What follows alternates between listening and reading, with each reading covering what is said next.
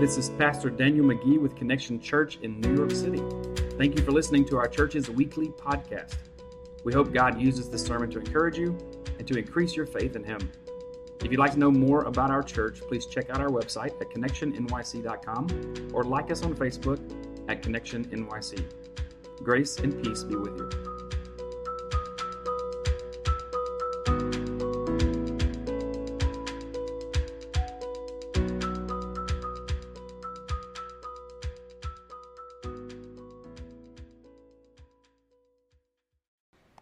I'd like to invite you to turn with me to the book of 1 Peter, which is toward the end of your Bibles.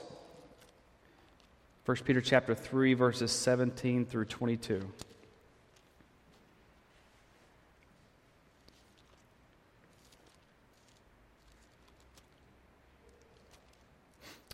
Tonight's reading is from the New Testament book of 1 Peter, verse 17. For it is better to suffer for doing good, if that should be God's will, than for doing evil. For Christ also suffered once for sins, the righteous for the unrighteous, that he might bring us to God, being put to death in the flesh, but made alive in the Spirit, in which he went and proclaimed to the spirits in prison, because they formerly did not obey. When God's patience waited in the days of Noah while the ark was being prepared, in which a few, that is, eight persons, were brought safely through the water. Baptism, which corresponds to this, now saves you, not as the removal of dirt from the body, but as an appeal to God for a good conscience through the resurrection of Jesus Christ, who has gone into heaven and is at the right hand of God with angels, authorities, and powers having been subjected to him. This is the word of the Lord.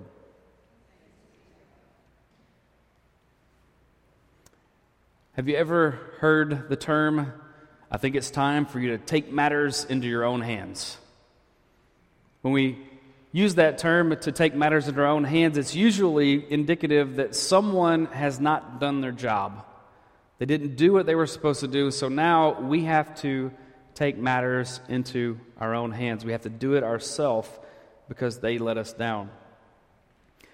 A lot of times we are tempted to do that in our lives because we feel like God has let us down. God, I tried your way, I did what I could do, and I had faith in you, and I still fell short. So instead of trusting you further, I think it's time for me to take matters into my own hands.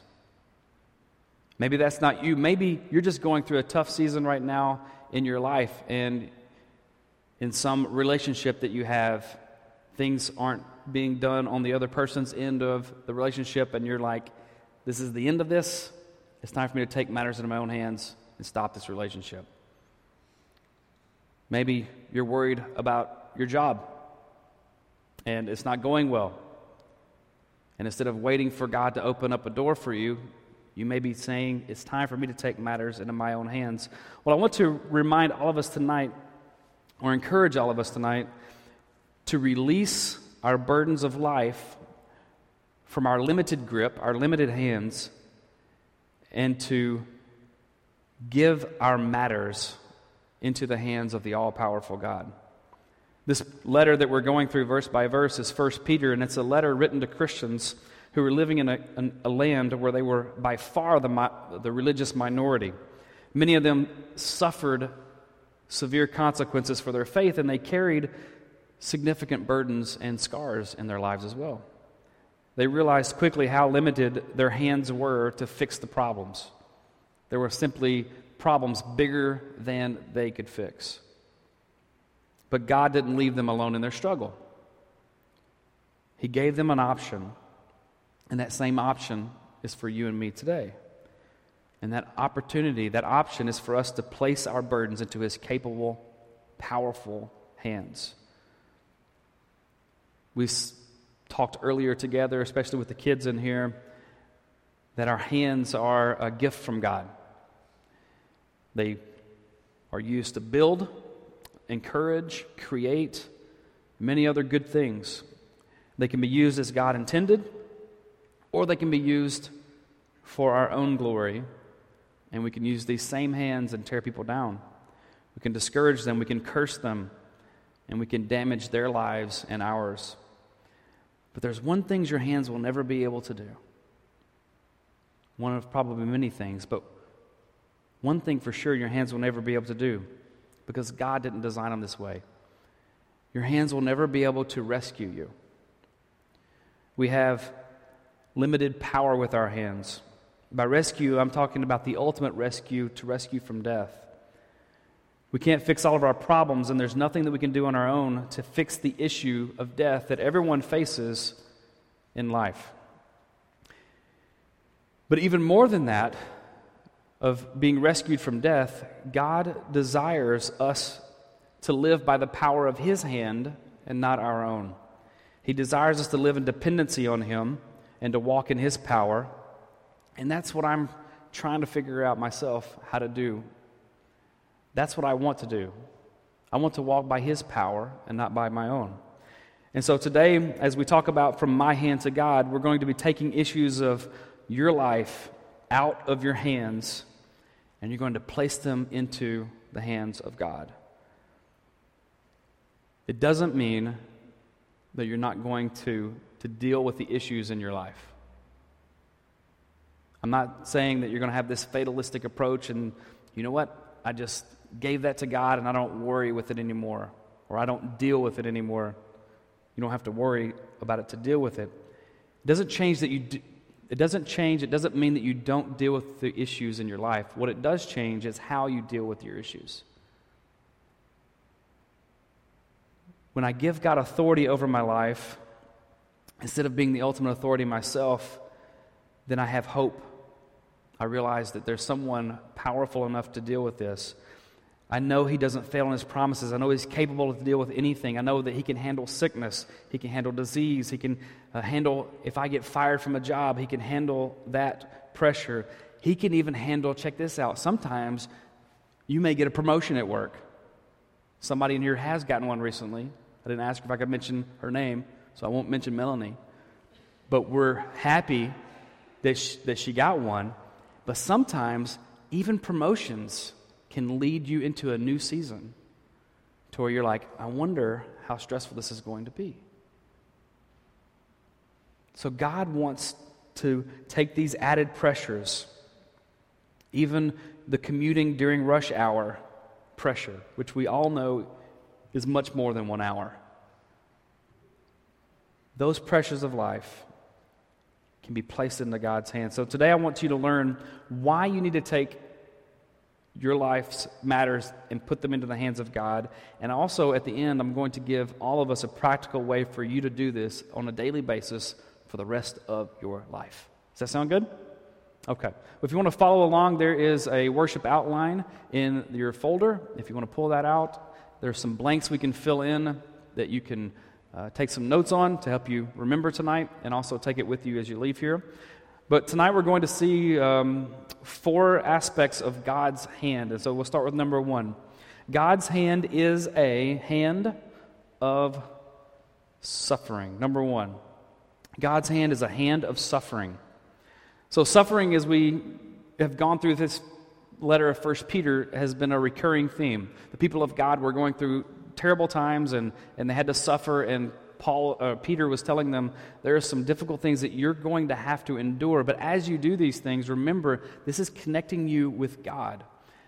This is helping you uh, know His love more, and it's going to give you opportunities because as you go through the, the terrible things of life, just like everyone has to deal with terrible things in life, something different is going to be about you. There's going to be a joy that is within you, there's going to be a resolve that's within you, and it's going to cause people to ask you, Why are you so stinking joyful in the midst of this struggle. And I want you to be ready to tell them for the hope, tell them the reason for the hope that's within you. We talked about that last week, that the story of why we have hope is Jesus. But we see that God's hand is a hand of suffering. That may sound uh, difficult for some people, but I want you to think of the hand of Jesus. What happened to his hands at the cross? They were pierced, right?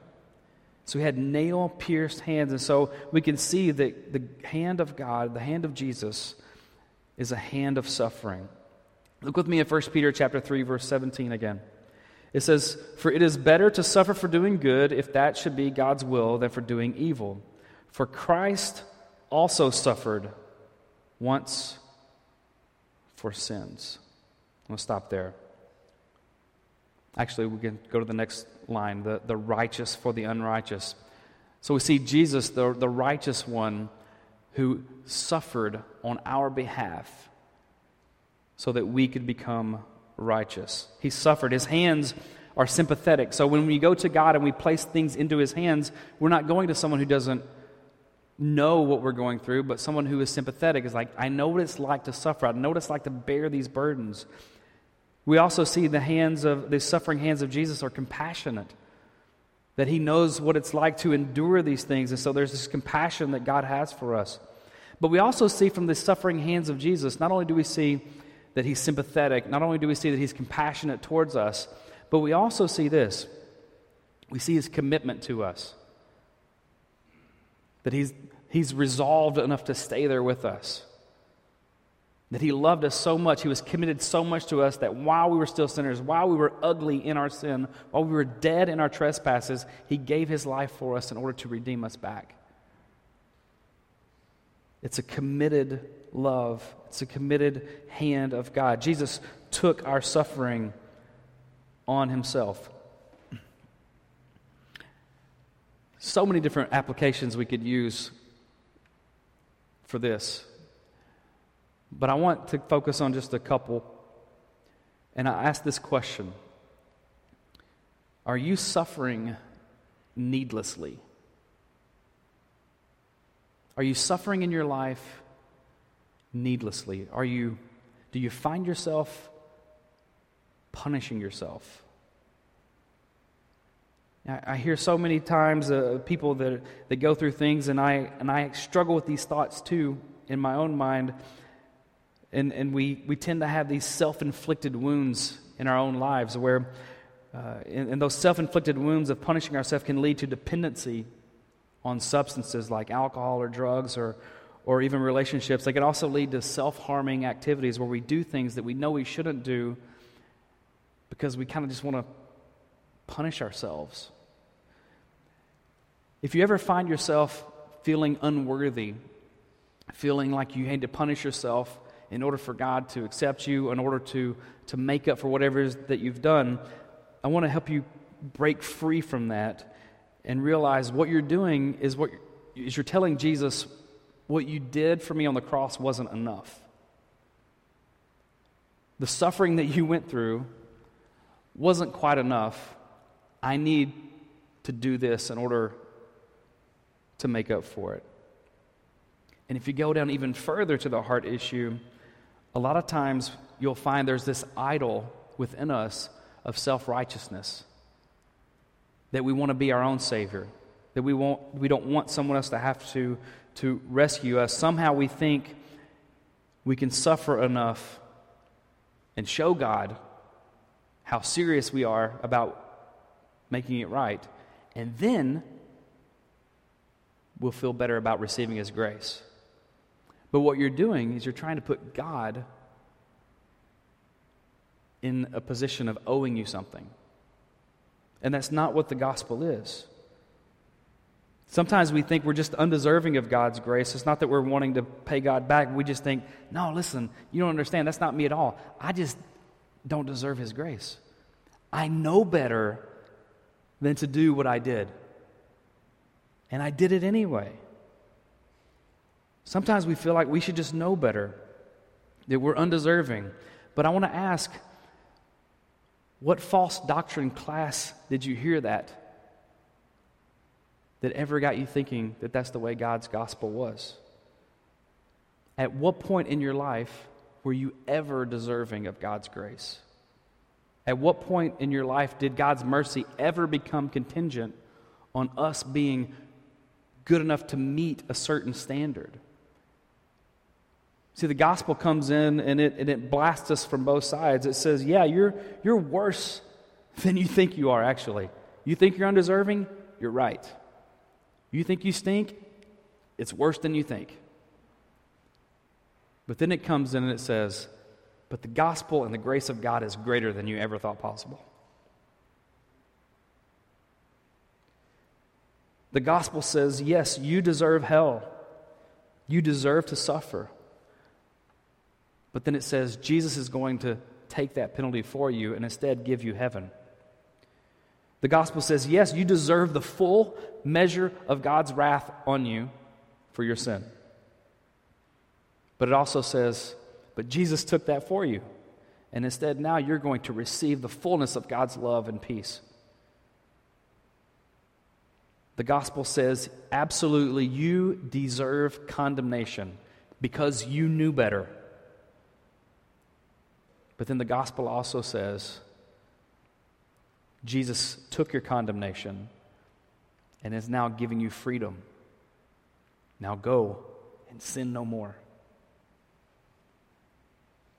The, God's hands are, uh, his, his hand is a hand of suffering. And one way or another, we will suffer for our sins.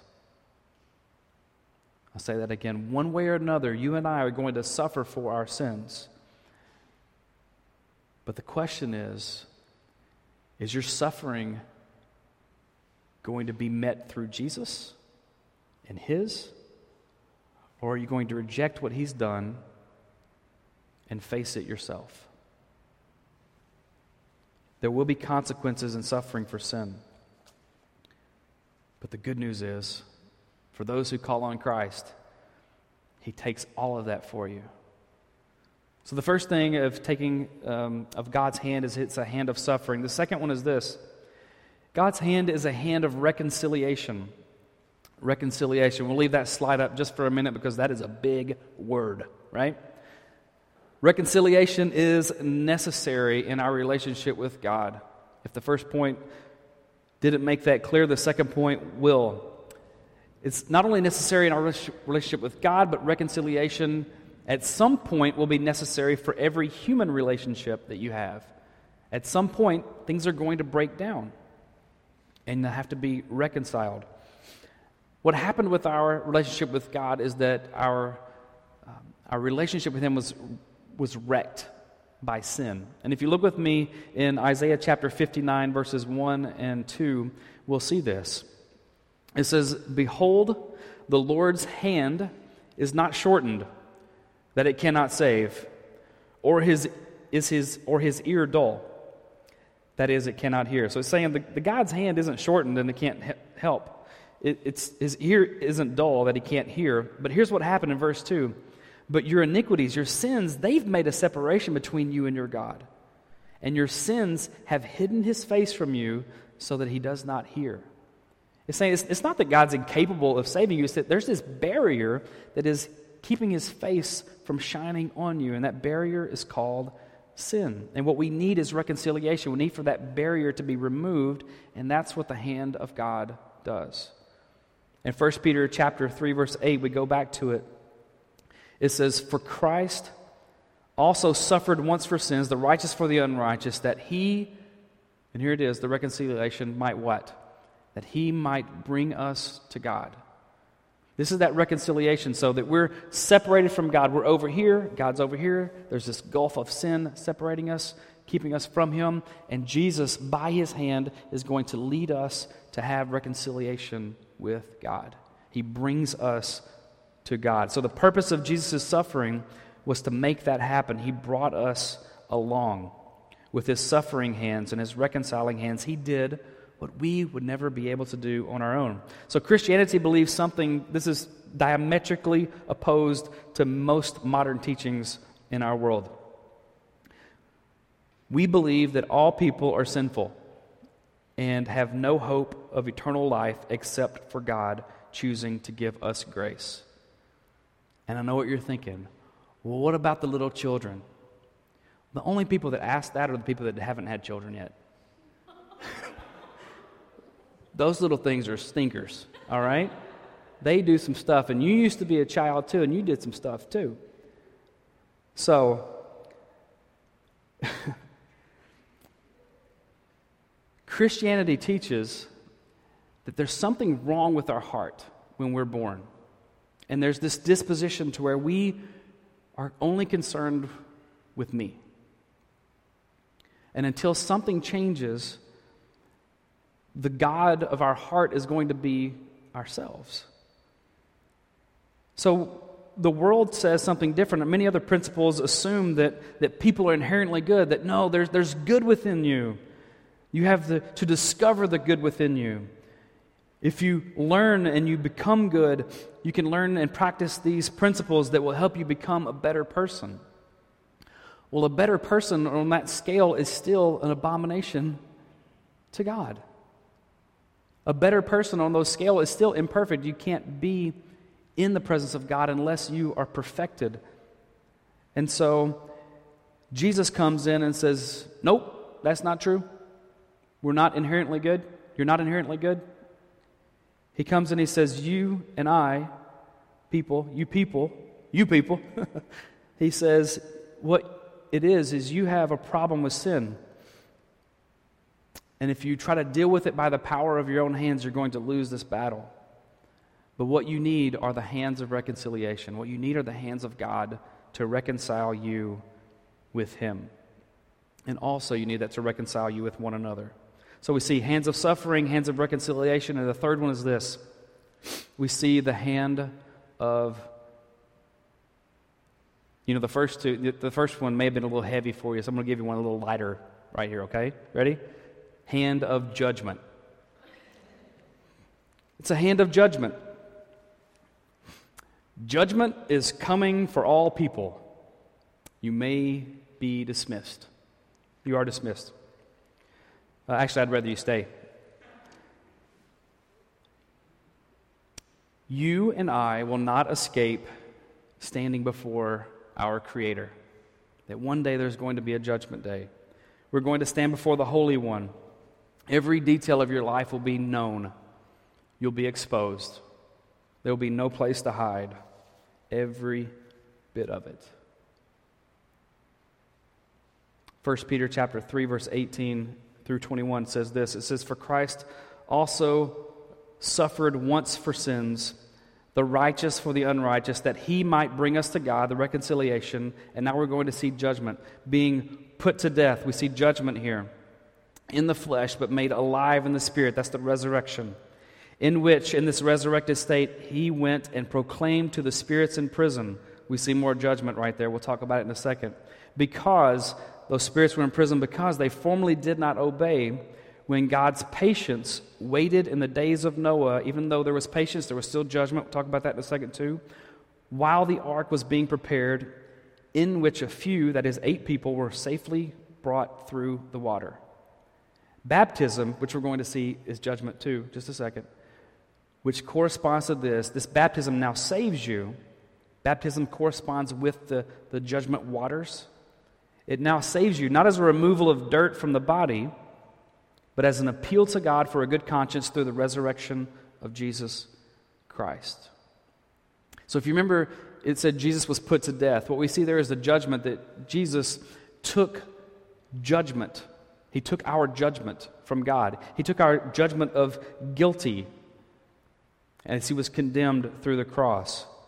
We saw that it said um, the spirits in prison, and this is a, a debatable term, but from my understanding, the best way to understand what was happening here is that Jesus ascended, so he died and he rose again, and then he, in that resurrected state, proclaimed, didn't preach the gospel, but he proclaimed, he announced to the spirits in prison, which were these uh, demons or, or fallen angels in prison, he announced to them, Listen, I am who I said I am. I have the victory. I have the power. I have the authority. And so Jesus is proclaiming his victory over the darkness of the world. And they were being judged in this prison because they formerly did not obey when God's patience waited in the days of Noah. Sometimes we think God is patient, and, and uh, that means that he's just, there's just not going to be judgment. But that's not what happened in the story of Noah. He was very patient, and mankind was so wicked that God regretted making them. And he sent judgment. But he waited patiently, proclaiming,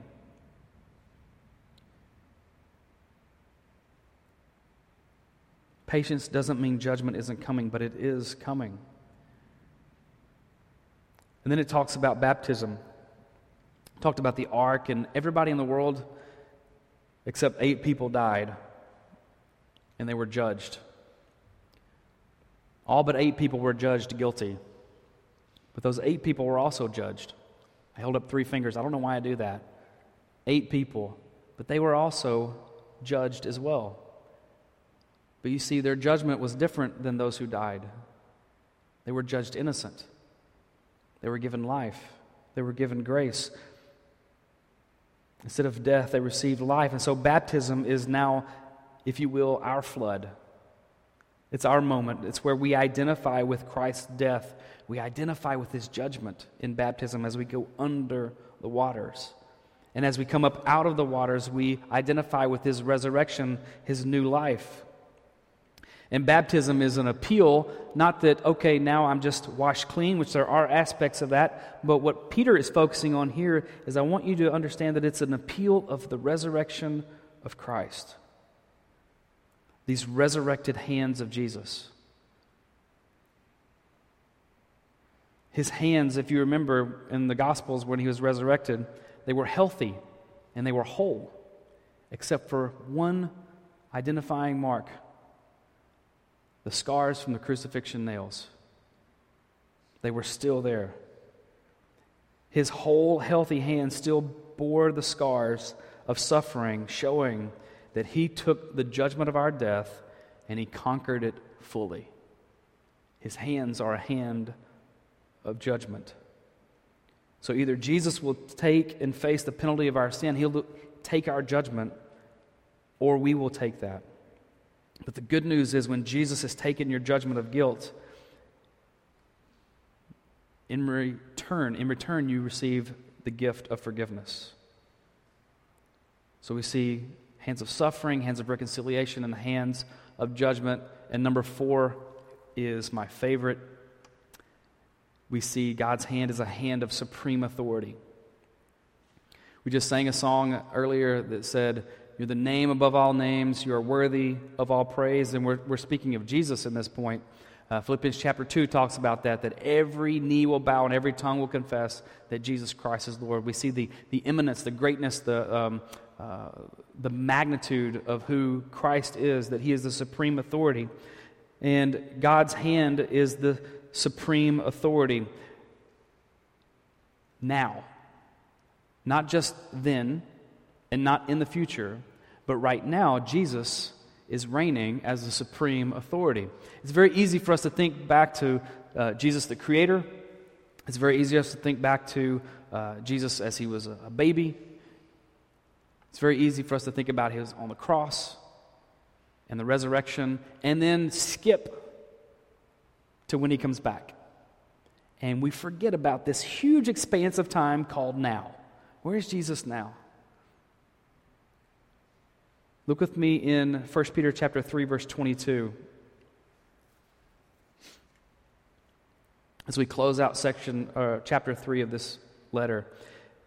Speaking of Jesus Christ, he says, "Who has gone into heaven, Jesus Christ, who has gone into heaven and is at the right hand of God, with angels, authorities, and powers having been subjected to him."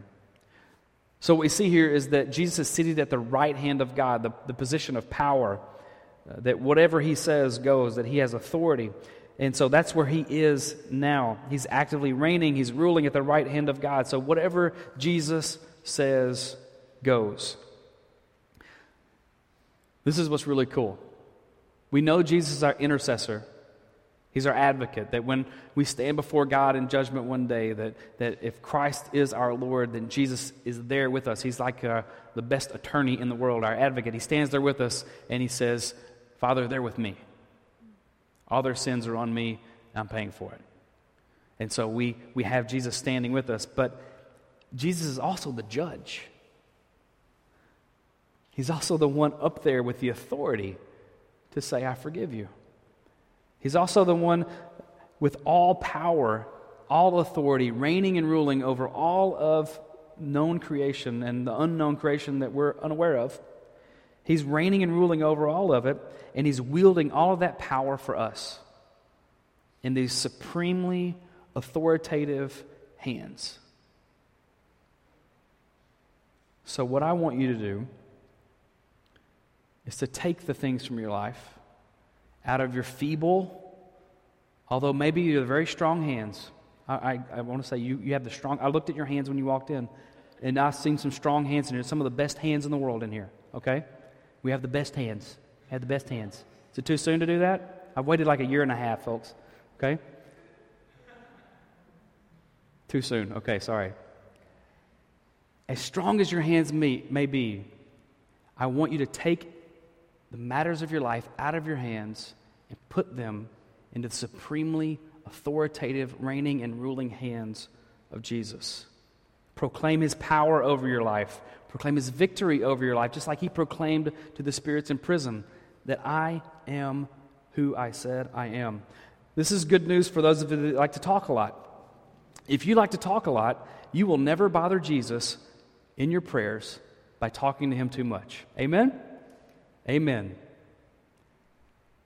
You can never talk to Jesus too much. He wants you to share every detail with him.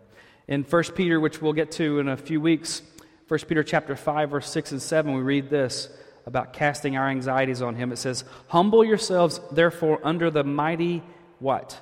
Hand of God, so that at the proper time he may exalt you casting all your anxieties on him because he cares for you. The mighty hand of God.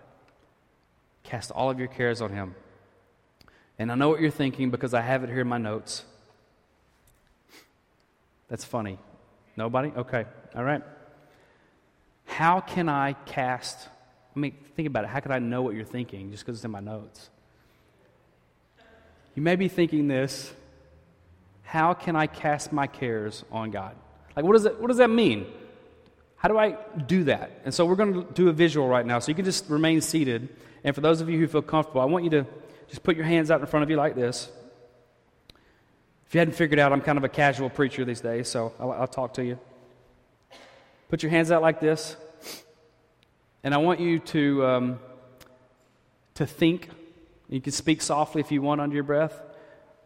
And I want you to put in your hands with your words or your thoughts, your anxieties, the things that are troubling you. For example, Lord, I have debt. Lord, my relationship is not doing well. Lord, I'm struggling at work. Lord, I get angry really easily. Lord, I'm just not happy. Lord, I feel hopeless. Lord, my children are going wayward. Lord, I really want children. And put those in your hands. And then, after you've named everything that you can think of, I want you to do something. I want you to turn those hands over like this and say, Lord, I give all of this to you right now. I empty these things because I can't deal with them, and I know you can. I'm proclaiming this promise that you say that I am casting all my anxieties on you and putting them in your hands because I know that you care for me. And Lord, my hands are empty right now. And then I want you to turn those hands back over, empty and light. And I want you to thank God for his promises. Lord, in my hands now are your power. My hands are full of victory. My hands are full of hope and healing. My hands are full of reconciliation. Because of your suffering, God, my hands are now full of joy and peace. These are the fruits of your labor, Lord. And I have not deserved these, but Jesus does. And I proclaim him and Lord, I praise you for filling my hands with good things. Amen.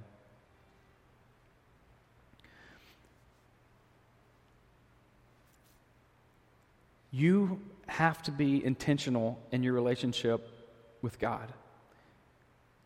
We live in a world that's very much kind of a plug and play. You know, we do the auto updates on our phone. It happens usually while we're sleeping and that's usually when our alarm didn't go off like it should have because the updates, and we, we want things to kind of be seamless in life.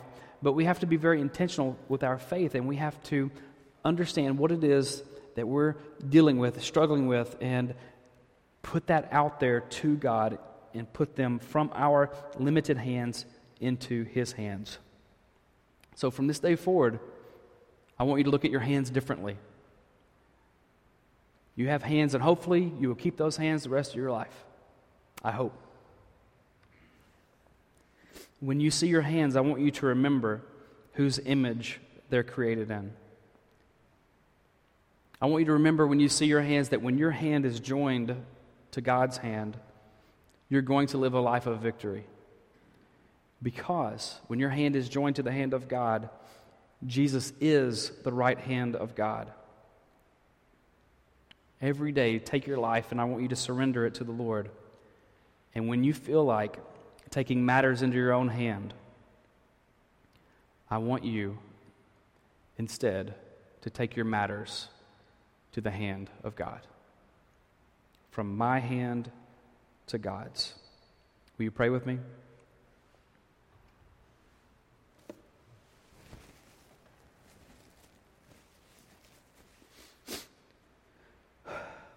Heavenly Father, thank you for your mighty hands of power and majesty. Your greatness supersedes any power known in this world. Thank you, Jesus, that you reign right now in this moment as the supreme authority, the right hand of God. You are ruling and reigning in heaven, and you are over earth as well. We come to you tonight and we humble ourselves before you, casting our cares on you knowing that you will exalt us at the perfect time. Remind us when we are tempted to take matters into our own hands, to take those matters from our hands to yours, so we can bring glory to the name of all, above all names, the Lord of Lords, the King of Kings, Jesus Christ. And it's in your powerful name that we pray. Amen.